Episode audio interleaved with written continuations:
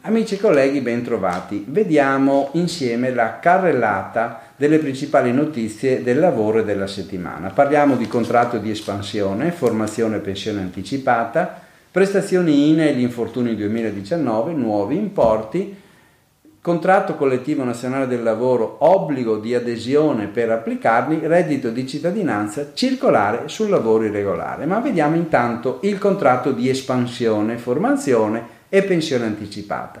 È stato pubblicato dal Ministero del Lavoro la circolare 16-2019 con le indicazioni per l'applicazione della nuova norma del decreto legge crescita che ha istituito il contratto di espansione in sostituzione del precedente contratto di solidarietà espansivo del Jobs Act. Si tratta di un nuovo ammortizzatore sociale sperimentale per gli anni 2019 che può essere richiesto dal 2019-20 che può essere richiesto dalle aziende che hanno più di mille dipendenti che presentino un progetto di riorganizzazione ai fini di innovazione e adeguamento tecnologico. Il contratto di espansione deve essere sottoscritto dalle organizzazioni sindacali in sede governativa e depositato al Ministero del Lavoro.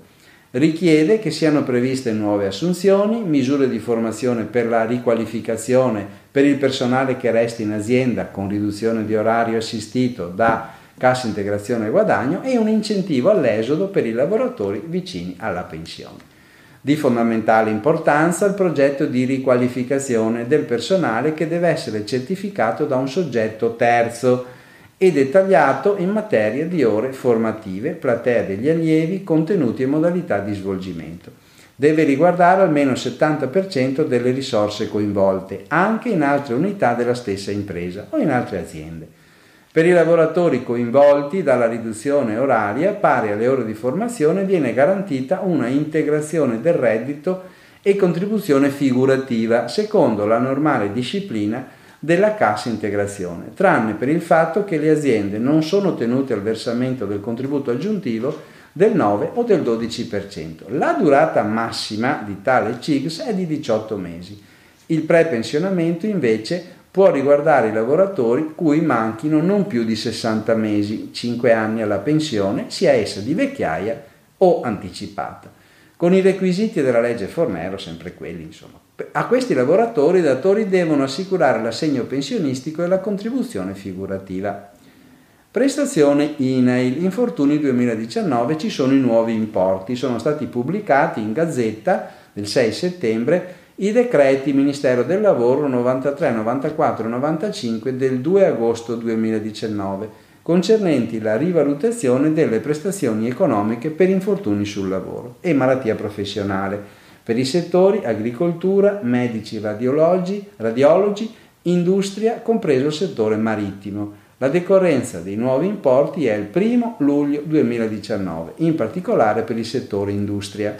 La retribuzione media giornaliera di riferimento è fissata in 78 euro, il minimale massimo annuo rispettivamente a 16.000 euro e 30.000 euro, 16.554 e 30.743. L'assegno per l'assistenza personale continuativa viene fissato invece in 545 euro. Comunque nell'allegato link al video trovate le tabelle con tutti gli importi. Contratto collettivo nazionale, obbligo di adesione per l'applicazione. Il lavoratore licenziato per superamento del periodo di comparto va reintegrato se l'azienda non dimostra di essere iscritta all'associazione firmataria del contratto collettivo nazionale che firma per applicare questa norma. Questo lo afferma la Cassazione nell'ordinanza 22 367 del 6 settembre 2019. Il caso riguardava la domanda proposta da un lavoratore che chiedeva la declaratoria di illegittimità del licenziamento, intimatogli per superamento del periodo di comparto e la relativa reintegra e risarcimento. Il dipendente aveva accumulato più di 250 ore di assenza, mentre il contatto collettivo nazionale Confcommercio pone il limite di 180 la Corte territoriale aveva ritenuto però inapplicabile per il lavoratore il contratto collettivo del settore terziario commercio, che è una bella, è importante, è una rottura con la logica dei contratti collettivi e aveva invece recepito la proposta del lavoratore sull'applicabilità del contratto collettivo con file con Fimea che prevede un periodo di comparto molto maggiore. Veniva considerato che per l'applicazione della previsione contrattuale sul comparto la società doveva dimostrare la specif- con documentazione apposita la propria adesione alla COF Commercio. A questo scopo non sono stati ritenuti sufficienti né i riferimenti contenuti nella lettera di assunzione né i calcoli delle buste paga. La Suprema Corte ha confermato la decisione di merito e ha respinto il ricorso dell'azienda e confermato l'obbligo di reintegra e di risarcimento.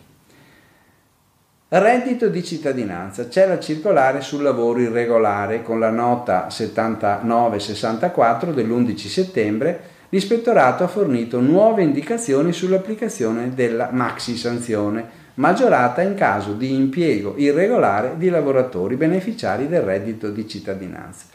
Viene precisato che la maggiorazione della sanzione è applicabile sia quando il lavoratore irregolare è diretto a richiedere il beneficio che quando invece il lavoratore fa parte di un nucleo familiare beneficiario del reddito di cittadinanza. Sul tema è stata pubblicata a luglio anche la circolare numero 8 che riepilogava in dettaglio le irregolarità, i reati e le sanzioni connesse con la fruizione del reddito di cittadinanza.